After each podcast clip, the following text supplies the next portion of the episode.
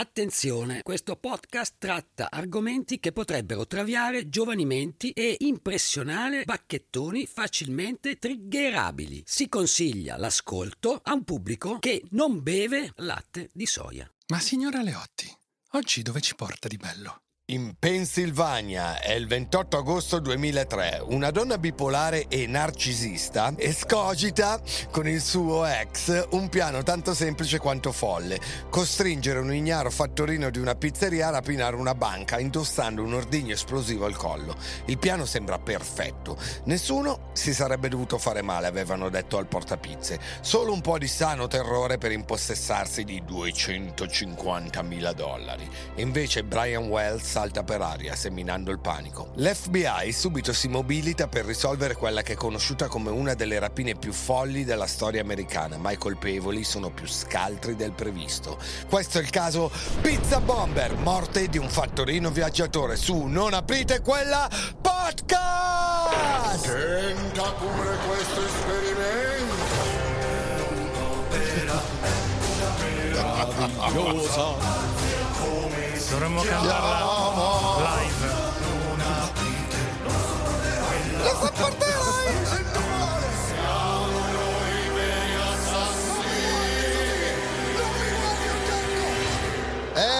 È un'opera meravigliosa, benvenuti a un nuovo episodio di Non aprite quella podcast, lo show che racconta tutto ciò che esiste di inquietante, misterioso e maligno, l'ha raccontato e lo racconterà.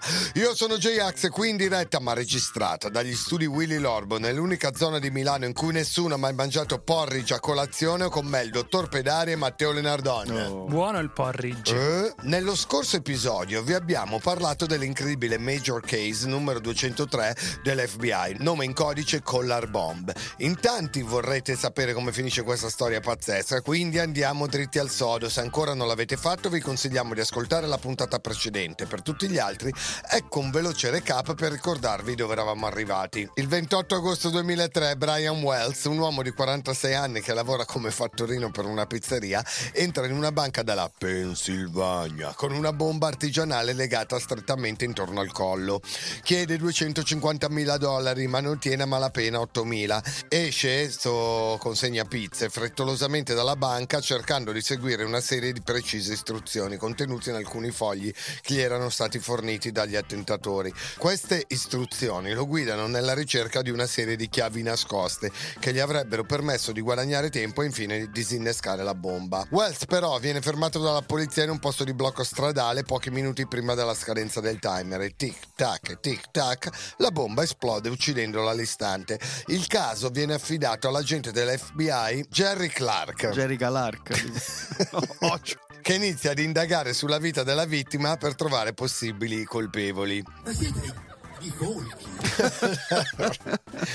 Una dei sospettati si rivela essere Marjorie D. Hell Armstrong, una eccentrica e violenta donna già responsabile dell'omicidio di due suoi amanti. Responsabile sì, ma fino a un certo punto, perché la giustizia l'ha sempre assolta per legittima difesa. Anche l'ultimo fidanzato, Jim Roden, viene però assassinato pochi giorni prima della rapina. Il suo cadavere è nascosto nel freezer dell'amico e dell'ex storico di Marjorie, Bill Ronstein. Curiosità, il garage in cui risiede il calippo umano si trova a pochi metri dal luogo in cui Wells è stato costretto a indossare il collare bomba prima di entrare in banca. Pochi giorni dopo muore per overdose anche Robert Pineri, collega di Wells nella pizzeria che era terrorizzato da possibili ritorsioni dopo l'accaduto. Com'è che si chiamava la pizzeria, ti ricordi? Pizzeria mamma mia! Come ha ricordato Axe nel suo perfetto recap, Rothstein e Marjorie erano in quel momento alle prese con un cadavere che non potevano certo lasciare in garage. Infatti a settembre inoltrato Rothstein e Dylan Armstrong decisero di fare a pezzi il corpo surgelato di Roden. Rothstein fece una lista di ciò di cui aveva bisogno per portare a termine l'operazione. No, questo se lo vedi tipo sembra Mario Brega. Un telo di plastica, un tritacarne, un secchio per lavasse le mani, un tritaghiaccio! Andarono a fare shopping il pomeriggio del 20 settembre 2003. Avevano l'entusiasmo di una giovane coppia, anche se cominciarono iniziarono a frequentarsi per la prima volta nei primi anni 70. Lei non poteva resistere al suo fashion, del Oh. resto è Mario Brega. Aveva perso anche la testa per quel cartello che Rothstein teneva appeso in cucina. Sentiamo la massima. Se ami qualcuno, lasciala andare. E se torna, t'ha amato. E se non torna, esci e sparagli. Bella sta, comunque. filosofia. Sei innamorata proprio. Ah, è un'opera meravigliosa. Rothstein era uno dei membri fondatori di quello che chiamava il Tall Club, un raduno di uomini e donne alti almeno 1,86 m. Insomma, que- questo Tall Club si riunivano regolarmente per pranzare e risolvere i problemi del mondo.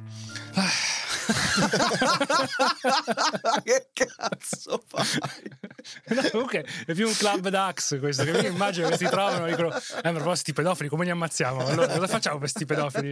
Come facciamo per queste macchine elettriche di merda che rompono i coglioni? Cioè, Con l'aria esplosivi. Sto 5G, come facciamo? Cioè, mi stai dando del complottista di, di Facebook, scusa. Beh, Beh, cosa? Sei, sei a due tacche. Ma se mi vogliono ammazzare a me, così Ma infatti perché tu sono sentiti traditi da te. Eri, Era un loro idolo.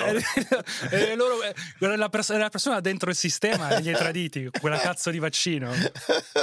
Dopo anni di coppia, dopo anni di scherzi reciproci, Bill Rothstein e Marjorie Deal si separarono, almeno romanticamente. Un senso di terrore si annidava nella loro relazione, ma rimasero amici. Nessuno dei due sapeva cosa aspettarsi dall'altro, ma ognuno sapeva di cosa l'altro era capace. Per Marjorie, Rothstein è un ragazzo brillante. Il suo motto è fotti con il maestro, fotti con il disastro. Eh, è il motto di Axe questo, cioè. No, questo è il tuo.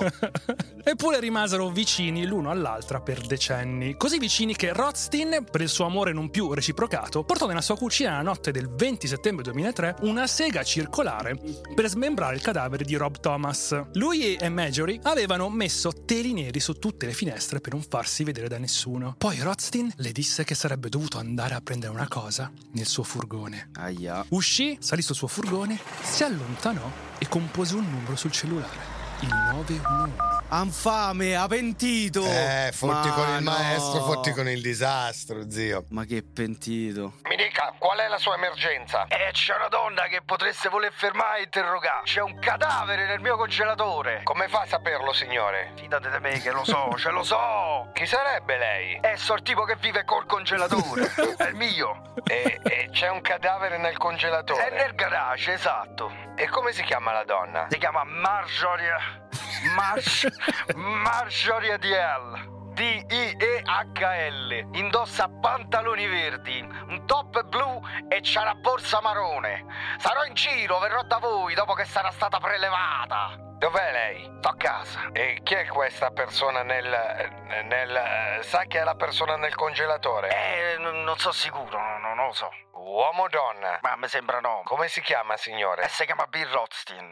Vi contatterò più tardi, ragazzi, non vi preoccupate. Che rapporti ha lei con questa donna in casa sua, signore? E l'ho aiutata a fare alcune cose che non avrei dovuto fare. Però io, io- io non ho ammazz- mai ammazzato nessuno, eh. Questo io voglio solo che si sappia, eh. Poi chiarirò tutto, non vi preoccupate. Più tardi vi racconterò tutto. Signore, eh, noi dovremmo interrogarla. E ci vediamo più tardi stasera. Tutto lui ha gestito, eh? Tutto lui. Eh, fotti col maestro, fotti, Fotti col col disastro. E Rothstein mantiene la parola. Molte ore dopo la chiamata, alle 21.10 più precisamente, richiama, pensate un po', la polizia per sapere se avessero arrestato Marjorie. Gli risposero che ci stavano lavorando e lui... Ragazzi, non mi leggete i diritti. Io così potrò liberamente raccontarvi più cose possibili, senza correre il rischio che ciò che vi dirò finirà in tribunale. Capite a me? È anche bel manipolatore, eh, sto Eh, oh, Rothstein. fotti col maestro, fotti col disastro. Vedi che gli piaceva, Vedi, ho detto che è sua, se la sente sua se la sente, se la tatua. Bill Rothstein stava già lavorando a una sorta di accordo. I poliziotti arrivarono alle 3 del mattino del 21 settembre. Trovarono Dylan Armstrong e il corpo di Roden nel congelatore. Una telefonata svegliò invece l'agente speciale Jerry Clark alle 6.30. Era il- Madonna, ma chi è a quest'ora? Dai, ma era il suo superiore. Te prego. Ormai è Jerry. Calarca, Te- cioè. Devi fare Jerry Calarca, ti prego. Possiamo chiamare Jerry Clark adesso? Non ce l'hai il numero di Jerry? Te prego, chiama. Ce lo fa lui quando ci quando lo facciamo fare lui. Oh, Ocio! Oh, chi è che Eh, esploso? regà, se, lo, se lo fa è... Capi- cioè, capite le- l'entità? Se lo fa... Ma starà a scopare adesso. Ma che starà a scopare, minchia? A luna meno un quarto. Appunto, sta a scopare. E vieni al ripetitore della TV, eh, cioè, te- teniamo il corpo numero 3. Quello stesso giorno, qualche ora dopo, gli investigatori cercarono di indagare la casa di Marjorie. Dico cercarono perché il mix tra le feci, l'urina degli animali e i mucchi di immondizia dentro l'abitazione della donna è vero perché lei collezionava la merda. potrebbe essere un momento pedar after dark, non c'è qualche aneddoto su cose simili. Non hai mai scopato nella monnezza? Un post, diciamo, No, igienicamente. No. Non nella monnezza tec- Ah, ah, ah, ok. Posti, diciamo, igienicamente Certo, scandalosi. Certo, cioè, vabbè, un letto pieno di acari, uno schifo. Gli acari. Eh. Che vuol dire? Magari quelli dei materassi, sai quando non lavi in materasso per decenni, porco due. Che te alzi e c'hai tutto il rush addosso. Sei un pivello. Sei un più io, io ho scopato nella merda. Eh, ma- Materassi, materassi nei, nei- nei cantieri occupati Ah, con sulle vabbè. cagate di topo, le macchie di sangue. Ma siete di folchi. E tu, Matteo, dov'è il posto più brutto che hai scopato? Treviso. Bellissimo. Dico cercarono perché il mix fra le feci, l'urina degli animali e i mucchi di immondizia dentro l'abitazione della donna venne classificato come un tale rischio sanitario per la polizia che il Dipartimento della Salute dichiarò la casa inagibile e inabitabile. Gli investigatori dovettero aspettare che la casa venisse fumigata, ovvero bombardata chimicamente per poterci rientrare. Alla fine furono costretti a indossare delle tute protettive speciali e maschere utilizzate di solito da chi maneggia materiali radioattivi e tossici o si trova dentro dei disastri ambientali. Fra il casino e la monnezza trovarono una lettera di addio. Questa è la lettera di Rothstein. 1. Questo non ha nulla a che fare con il caso di Brian Wells. 2. Il corpo nel congelatore del garage è di Jim Roden. 3. Non l'ho ucciso, né ho partecipato alla sua morte, ovviamente. 4. Le mie scuse a coloro che si sono presi cura di me. Mi dispiace di avervi deluso, ragazzi. 5. Mi dispiace lasciarvi con questo casino. Firmato? Bill Rottesest. Rottesti. Ro- Rottesti. Nella caserma della Polizia di Stato, Marjorie si rifiutò di rilasciare una dichiarazione formale sul cadavere ritrovato. Sbottò solo su Rothstein dicendo agli agenti Ehi, Scopriamo questo Floyd che secondo me a Rax potrebbe interessare. Granata nel culo. Potrebbe, Ok. vediamo. Il 21 settembre 2003 Stockton non era a casa di Rothstein. L'FBI venne a sapere che era ancora nella contea di Erie da qualche parte. L'agente speciale Jerry Clark. iniziò a indagare. Come Ocio. indaga? Possiamo sentirlo l'agente Jerry Clark come potrebbe indagare? Possiamo chiamare? Andiamo a Eh, indagare. ma Marjorie faceva scattare la libidine. Clark sperava che Stockton, a differenza di Wells, Pinetti e Roden, sarebbe stato trovato vivo. Marjorie comunque aveva ragione su Stockton. Era uno stupratore, addirittura seriale. Fu condannato a 10 anni per stupro nell'83 e registrato come molestatore sessuale. Nel 2002 fu accusato di aver violentato la figlia 19enne mentalmente disabile della sua compagna. Figlio di puttana. Ecco qua. Prima che fosse arrestato, però, si dileguò. L'FBI riuscì a trovarlo. Non a casa di Rostin, però. Che Co- cazzo lo lasciate fuori a fare? Cioè, così. È scappato, non hanno più trovato. Sì, però si era fatto dieci anni per stupro. Eh. Eh, sono pochi. Così, tre settimane dopo l'uccisione di Brian Wells, la polizia di Erie, la polizia di Stato e l'FBI avevano arrestato in totale tre persone mentre indagavano sulla sua morte. Tre arresti in un periodo di tempo così breve sarebbero stati un successo. Un fulgido esempio di un caso chiuso rapidamente e dell'abilità dell'FBI. Peccato che nessuno dei tre sospettati fosse stato arrestato con l'accusa di essere coinvolto nell'uccisione di Wells e nella rapina alla banca. Non tutti ovviamente casi che non c'entravano niente. Marjorie Deal Armstrong era accusata di aver ucciso Jim Roden. Bill Rothstein era accusato, ma non ancora incriminato, di essersi liberato del corpo di Roden. Floyd Stockton era stato preso solo con l'accusa di essere latitante dalla giustizia. Stockton disse all'agente speciale Clark che era a casa di Rothstein quando Wells fu ucciso. Disse di non avere nulla a che fare con quel caso, però. Ma senti, ma questi si drogavano insieme dentro in mezzo a tutta quella immondizia. Almeno la droga c'era. cioè. No, beh, erano tutti dei- degli sbandati, erano sì, crystal meth, metanfetamine. Ok, ok. Stockton si dichiarò colpevole dello stupro della figlia della sua compagna. Fu condannato a due anni di prigione Ma, ma e a tre anni di libertà vigilata. Ma era libero a quel punto dall'essere torchiato su Rothstein e Brian Wells. Perché queste condanne così leggere? Stupro di una ragazza poverina mentalmente disabile poi. La polizia di Erie accusò rapidamente Marjorie D. Armstrong della morte di Jim Roden. Le dichiarazioni di Bill Rothstein fornirono la prova principale. Rothstein disse a Clark che non conosceva né Brian Wells né Robert Pinetti. Clark però cominciò a sospettare che Rothstein fosse perfettamente capace di costruire una bomba come quella che uccise il portatore di pizze. Però neppure i migliori laboratori dell'FBI riuscirono a tirare fuori qualcosa dalle prove. Non c'erano impronte o tracce organiche su nulla. Sembrava che dietro ci fossero dei professionisti. Le nove pagine di richieste trovate dopo la rapina in banca? L'FBI concluse che chiunque avesse scritto le note le aveva prima battute a macchina, poi aveva posizionato fogli di carta bianchi sulle pagine dattiloscritte e infine aveva tracciato a mano il carattere tipografico. Ah. La tecnica aveva prodotto caratteri uniformi privi di tic di scrittura a mano che il laboratorio dell'FBI avrebbe potuto analizzare, quindi era impossibile capire chi aveva scritto, fare un profilo psicologico, non potevi fare niente. Mhm. Gli specialisti delle prove trovarono 79 impronte sulle banconote, 77 erano di Wells, le altre due appartenevano a un membro della squadra artificieri della polizia di Erie che le aveva maneggiate senza guanti. Quindi zero impronte. Anche la provenienza della maglietta Guess indossata da Brian Wells rimase insoluta. L'FBI aveva stabilito che si trattava di un fake, rendendo così impossibile rintracciarne la storia. Ah, hanno preso a rocca. Usata rocca così non potevi andare al negozio che Eh, so, della certo. Guess e dire chi l'ha comprata la maglietta degli ultimi tre mesi. sì. Quindi cioè, la rintracciava erano dei fattoni ambulante. Però non erano così stupidi questi, eh. Cioè, comunque hanno, hanno reso impossibile rintracciarli. Mhm. Un uso costruttivo della... Della paranoia da Della me. metanfetamina, sì. Il messaggio della maglietta risuonava come una provocazione, come se la persona dietro la rapina con lo stagio bomba sfidasse gli investigatori a indovinare cosa fosse Ah, successo. guess, indovina. Eh. Ma, Ma vaffanculo, di- vabbè, ma questa è la paranoia da investigatore, però invece. All'inizio del 2004 l'FBI, data l'assenza di piste credibili sulla rapina in banca, rimandò a casa tutti i suoi agenti impegnati sul caso. Rimase solo l'agente speciale Jerry Clark. Però poi successe un fatto interessante. Durante il processo per la morte dell'ultimo fidanzato congelato, Marjorie, frustrata dal tradimento del suo ex, disse ai microfoni dei giornalisti Rothstein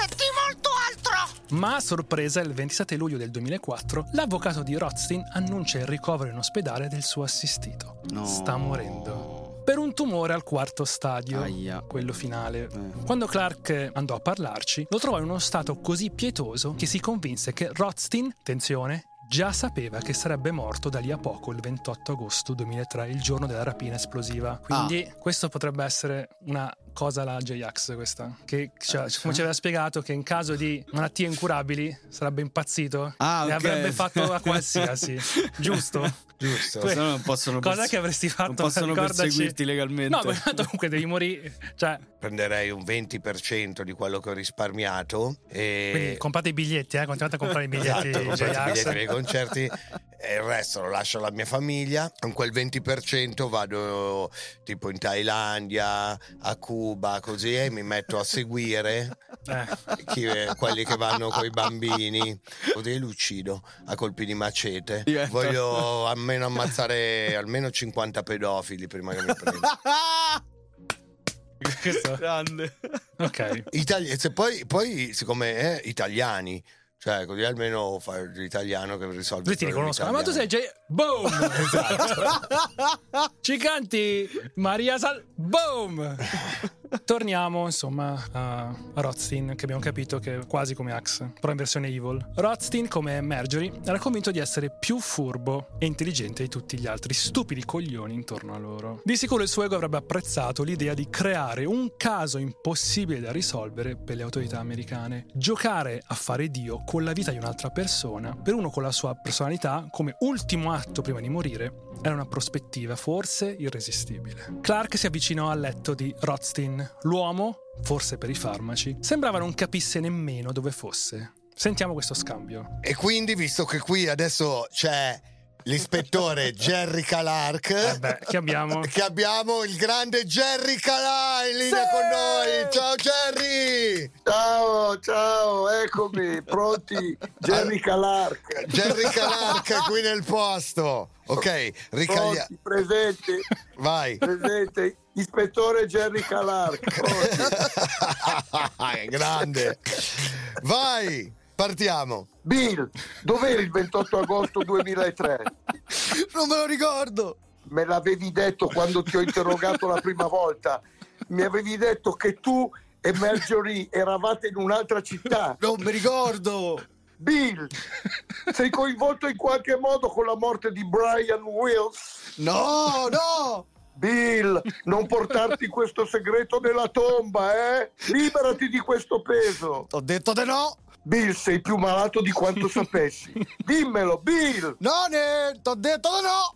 Grande Jerry! Oscar. Oscar! Davide Oscar. Donatello. Un'interpretazione incredibile. Favino, vai a fanculo. Vai via, vai Favino. via Favino, vai via.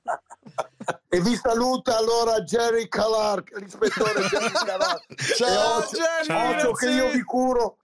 Ciao.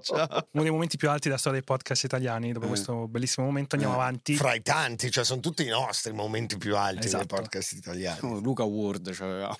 ma dove, ma quando Tra l'altro per quel ma film di perché? merda che non ha visto nessuno. Cioè, Abbiamo, abbiamo parlato più noi che forse tutta la storia, cioè, tutti i media italiani. Manco pagato c'hanno.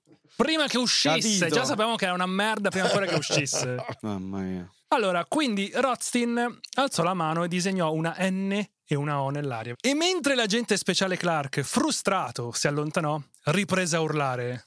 No, questa è Magnotta. No, no! No! Non ne voglio sapere! Clark era dispiaciuto di non aver avuto la sua confessione, ma ormai non aveva quasi più bisogno. Clark ormai era convinto che Rothstein avesse ordinato l'uccisione di Wells, aiutato a costruire la bomba e pianificato la caccia al tesoro dietro la rapina, arrivando al punto di ordinare una pizza al salame da far portare a Brian Wells il 28 agosto per depistare le indagini, perché ovviamente lui era vegetariano. Quindi perché mai avrebbe dovuto ordinare una pizza al salame? Da dove l'aveva ordinata poi? Da un telefono pubblico dietro casa sua. Quindi c'erano questi momenti di eh, altissima preparazione, eh, genialità, non mi farò mai scoprire a minchiate come chiamo dietro Chiamare casa dietro mia. casa. Eh, dietro casa mia col telefono pubblico dietro casa telefono mia pubblico. e poi faccio, faccio arrivare a 300 metri da casa mia. Boh. Cioè, paradossalmente è stato quasi geniale pure questo. Magari ci ha pure pensato a sta cosa. E alla fine, per quanto riguarda Brian, Clark non era ancora sicuro se fu complice o meno della rapina Brian Wells. Ancora qua anche voi non eravate sicuri, insomma, qual era il suo ruolo in questa rapina. Un possibile grosso aiuto per risolvere questo quesito si presentò a metà 2004. Un uomo dichiarò all'FBI di aver avuto un quasi incidente con Brian Wells il 27 agosto, il giorno prima della rapina in banca. E dove avvenne questo quasi crash? Nei pressi del ripetitore TV. L'uomo era sicuro, quindi Brian Wells ce l'ab- ce l'abbiamo sulla scena, diciamo, del crimine dove sarebbe stato rapito il giorno prima. Era d'accordo. L'uomo era sicuro che fosse lui, perché conosceva personalmente Brian. L'uomo ne aveva anche parlato alla polizia poco dopo l'esplosione, ma non si sa come, nessuno lo riferì all'FBI e all'agente Clark. La stessa cosa avvenne con un altro uomo che vide Marjorie correre in macchina nella direzione opposta alla sua in una strada non molto distante dalla banca dove avvenne la rapina. Anche lui lo disse alla polizia, ma nessuno informò l'FBI. L'unico problema è che, come spesso accade per casi simili, c'è sempre una grossa differenza fra l'essere sicuri chi sia il colpevole e provarlo poi in tribunale. E passa qualche mese, siamo ormai a gennaio 2005, e Marjorie viene condannata a 20 anni. Ma con, come vent'anni? con un minimo di 7 da scontare per l'omicidio di Roden. Ma perché così poco? Nel processo il primo, nome di... gri- è il primo crimine, la prima volta. Eh, il resto le altre volte era stata legittima difesa. Nel Boh. processo il nome di Brian Wells non venne mai fatto. All'inizio del 2005 l'FBI offrì a Clark il ruolo di supervisore, ma Clark rifiutò l'offerta. Perché se avesse accettato avrebbe dovuto rinunciare al caso Wells. Infatti l'FBI vieta ai supervisori di partecipare direttamente alle indagini. Clark non poteva accettare questo compromesso. Disse ai suoi superiori Dai, richiama. Non lascio, no, adesso lo faccio io. Finitela di sfruttare la mia agendina per, per far fare cazzate ai miei amici. Non lascerò questo caso. Voglio diventare supervisore più di ogni altra cosa, ma non lascerò questo caso. Comunque, oh, rettitudine morale. Eh, oh, Preferisce non fare carriera al- a risolvere il caso. come in Italia. Sì, esatto. No, in Italia è diverso. Fai un crimine e fai carriera. Tipo, eh, Genova, hai massacrato di botte tutti. Adesso sei tipo presidente del mondo della polizia, sai? Cioè. Attenzione. L'11 marzo 2005, la più importante profiler dell'FBI rilascia la sua relazione sul Major Case 203. L'autrice è Mary Ellen O'Toole, la profiler che ha contribuito all'arresto di una bomber, Ted Bundy, e più di altri 500 casi importanti. Sentiamo le sue conclusioni. Si ritiene che ci sia un mandante che ha progettato il collare esplosivo, il fucile e orchestrato il piano criminale. Wells era probabilmente complice solo nell'aver permesso che il collare esplosivo gli fosse messo al collo. È stato ingannato su come funzionava la bomba e sul vero motivo del crimine. Wells aveva la possibilità di chiedere aiuto se avesse creduto di essere in pericolo, ma non lo fece. Non diede segni di panico nonostante indossasse un ordigno esplosivo. Il responsabile ha attitudini tecnico-pratiche e utilizza materiali economici e di recupero. È una persona frugale. Sì, ma anche rispettosa dell'ambiente. Certo, C'è da dirlo. chilometro zero. Le istruzioni erano complesse da capire sotto stress, quindi è probabile Wells le conoscesse già prima. In sintesi, l'FBI ritenne ci fosse un mandante che ha ingannato Wells e che quindi non fosse innocente. Un grosso aiuto per la risoluzione del caso fu la carcerazione di Marjorie, perché, anche se la tizia insomma non parlava con polizia o l'FBI, con le altre carcerate invece flexava la sua innata intelligenza criminale. E certo, per guadagnare status nella prigione, no? A una detenuta confessò, Ho misurato io stessa il collo di Brian per il collare bomba. a un'altra invece Rothstein è stato proprio un coglione a ordinare la pizza consegnata da Brian usando il telefono pubblico dietro casa sua. Qua E è- i coglioni vanno inculati. aveva ragione qua.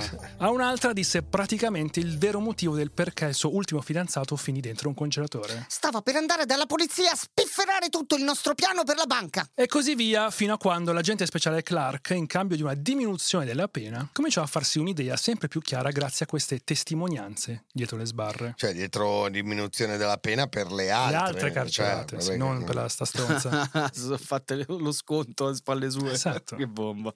Mancava solo un ingranaggio, un modo per collegare in maniera diretta Brian Wells a Rothstein e Majory. L'ingranaggio faceva di nome Ken Barnes. L'agente Clark aveva recuperato il suo nome da una denuncia penale di Majory. Clark sapeva ben poco di Barnes, se non che fosse uno spacciatore di crack. Il crack mancava. A me non disturba, sono abituato a cose molto più gravi. Madonna, questo proprio era. Cioè, al primo interrogatorio, Barnes disse poco o nulla. Era irrequieto. Clark pensò che la droga gli avesse alterato i nervi.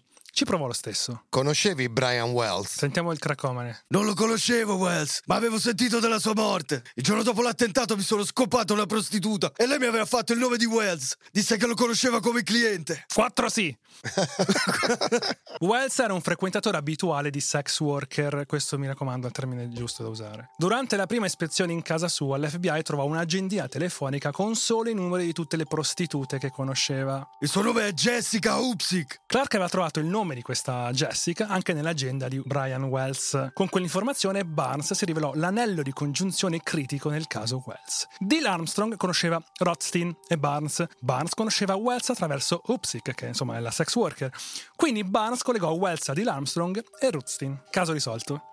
Così, grazie a tutti questi nomi, abbiamo la ricostruzione chiara di tutto ciò che avvenne prima, durante e dopo la rapina in banca. E ora abbiamo la storia completa. Spiegala bene finalmente sta storia. Nessuno ha capito un cazzo.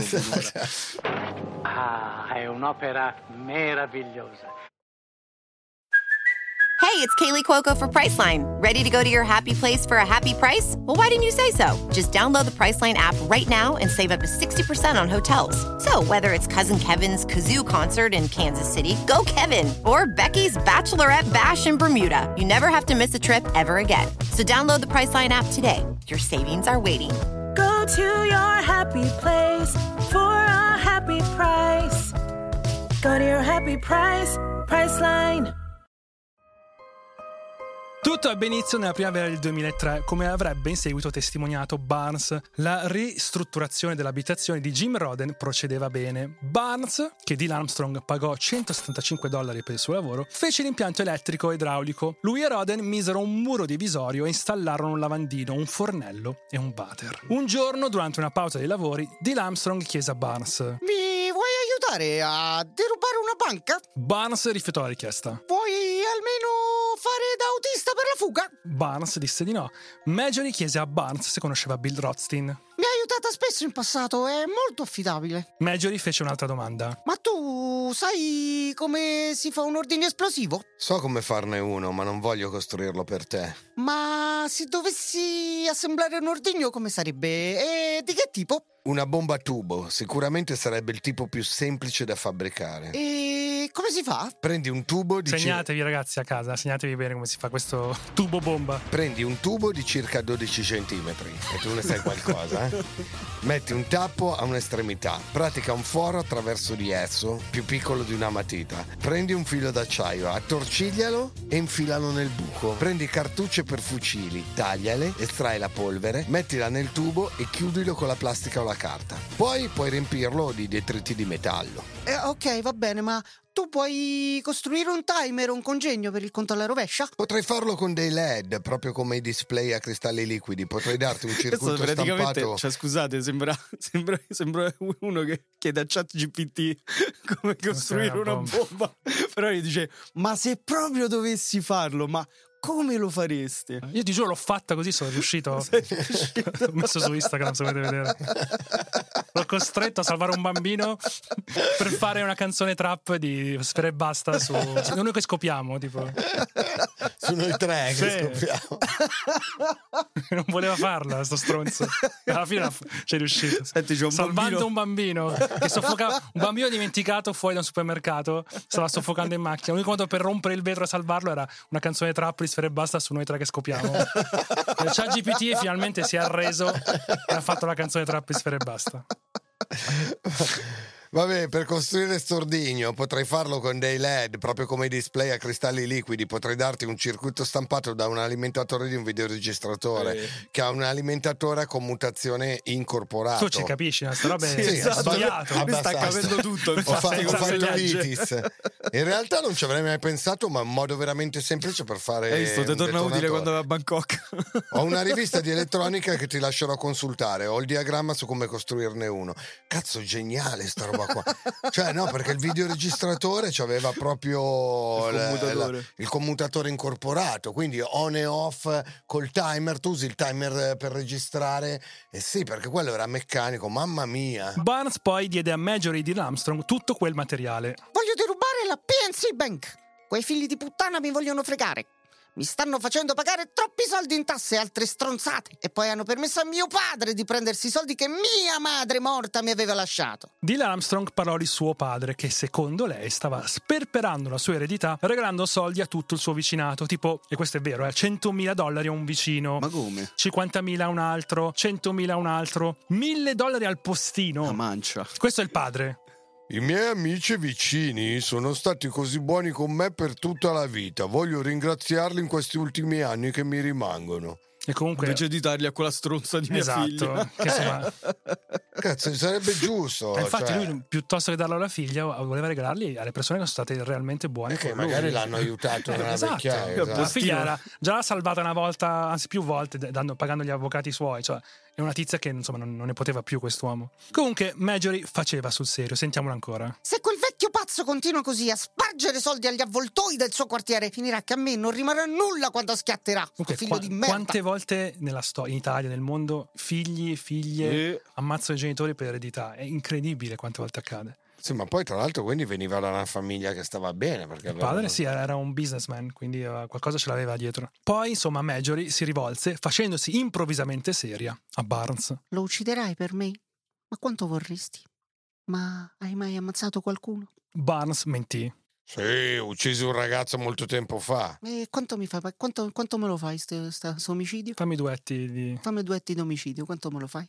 Barnes decise di prenderla per il culo. Un quarto di milioni di dollari, 250 mila. Mm, va bene, e come l'ammazzi?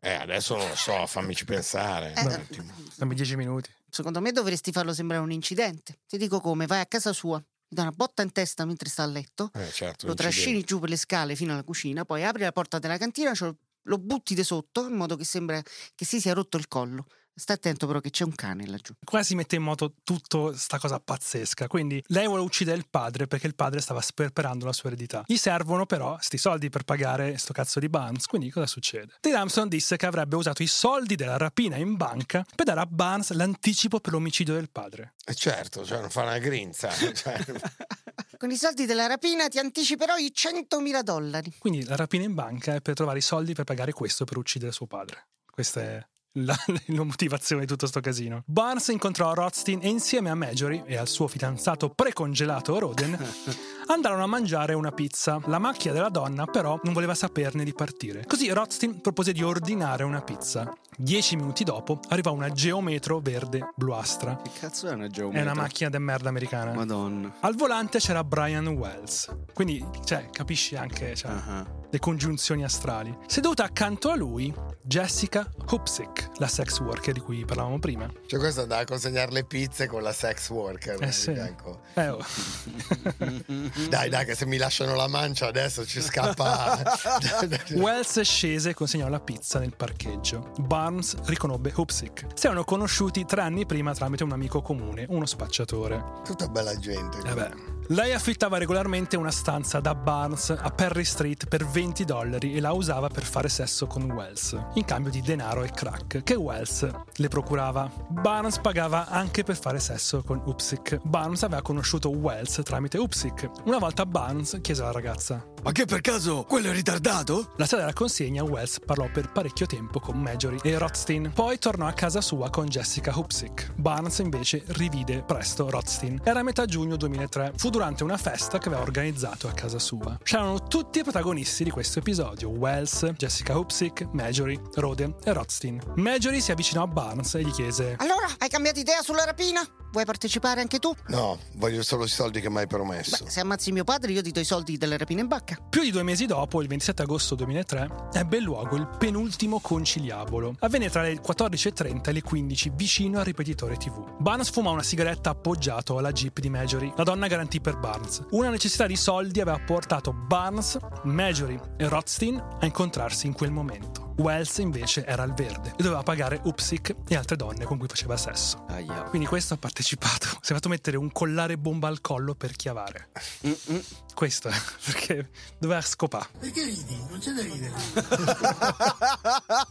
Basta.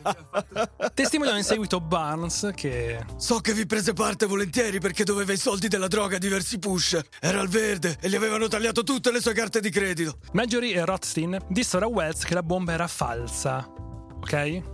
E che indossarla avrebbe intimidito i cassieri inducendoli a dargli il denaro. Allora dai i fogli, con l'istruzione ai cassieri, esci dalla banca con i soldi e consegna il denaro a Rothstein. Bill ti aspetta fuori dalla banca. Rothstein poi avrebbe dato il denaro a Floyd Stockton, il suo amico stupratore, che avrebbe diviso il bottino quando le acque si sarebbero calmate. È semplice. Quando la polizia ti fermerà, ti troverà senza soldi. Quindi non potranno che crederti quando dirai loro che eri un semplice ostaggio che non c'entra con la rapina. Pensa a te questo, oh, che Ah, roba sì, una roba folle. Una concatenazione di eventi folli. Una rapina senso. organizzata dal crack. Sì, il crack e la figa. Come la carriera di... A me non disturba, sono abituato a cose molto più gravi. No.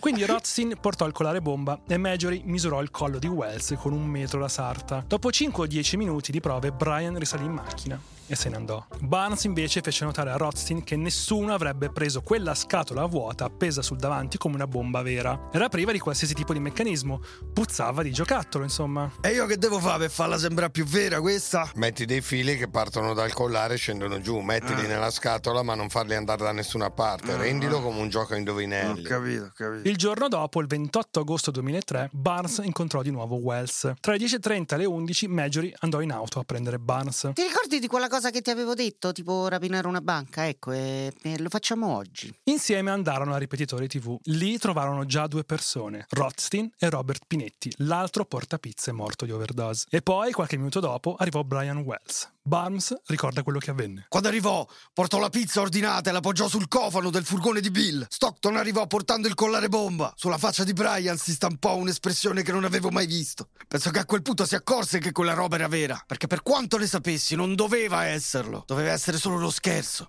per convincere il cassiere a dargli dei soldi. Stockton avvolse la bomba in una camicia bianca, in modo da non lasciare impronte digitali. Era lo stesso aggeggio che Rostin e Marjorie avevano usato per le prove il giorno prima, ma sembrava diverso. Ora non era più vuota la scatola che pendeva. Wells aveva cambiato idea, non aveva più alcuna intenzione di andare in banca con quell'affare intorno al collo. Sembrava contenesse un ordigno esplosivo vero. Si girò per scappare. Quando fece per correre, Bill sparò in aria con una pistola. In quel preciso istante, Pinetti e Stockton lo placarono. Lo stesero a terra e si azzuffarono un po' con lui. Poi lo rialzarono tenendolo in piedi. In quel momento Bill si avvicinò e gli infilò il collare al collo facendosi aiutare da Marjorie. Wells urlò che se ne voleva andare. Mi avvicinai e gli diedi un pugno in faccia. Non troppo forte, diciamo leggero. Smetti di fare il fifone, dissi a Wells. Vai fino in fondo e porta a termine la cosa. Tarantiniana sta scena proprio. Che però che sfigato è su, su Wells, cioè pensava di chiavare, alla fine gli è esploso il petto e la polizia l'ha decapitato. cioè, Barnes ambiva la sua parte dei soldi, del resto ricordiamoci che doveva usarli per uccidere il padre di Marjorie. Voleva che Wells svaligiasse la banca. Rothstein quindi andò al suo furgone e prese il bastone a forma di fucile per Wells. Marjorie gli prese la faccia in mano e gliela girò in modo che lo potesse guardare negli occhi. Uè, guardami qua.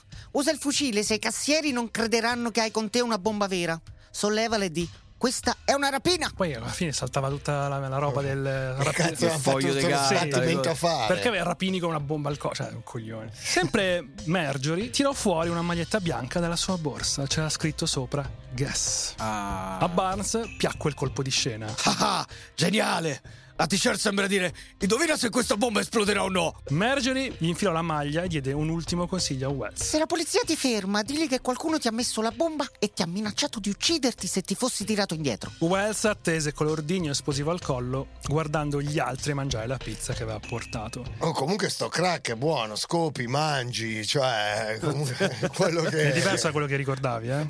Finalmente Wells venne lasciato libero di partire per la PNC Bank. Barnes e Marjorie andarono sul tetto di un centro commerciale non molto lontano. Grazie a due binocoli potevano controllare tutto ciò che avevano ordinato a Brian Wells di fare. Insomma, videro Wells partire dal ripetitore TV e lo seguirono con il binocolo fino alla banca. Rothstein dietro di lui con la sua jeep. Wells svoltò e si fermò vicino alla banca. Rothstein parcheggiò poco prima. Rothstein scese e Wells entrò in banca. Marjorie aveva visto tutto. Credo che stia derubando la banca. Sì, sì, sì, sì, l'ha appena fatto! Appena fatto! Poco dopo le auto della polizia di Stato invasero la scena. Marjorie e Barnes videro i poliziotti fermare Wells. Sembra che la banca sia stata invasa. Ah ah!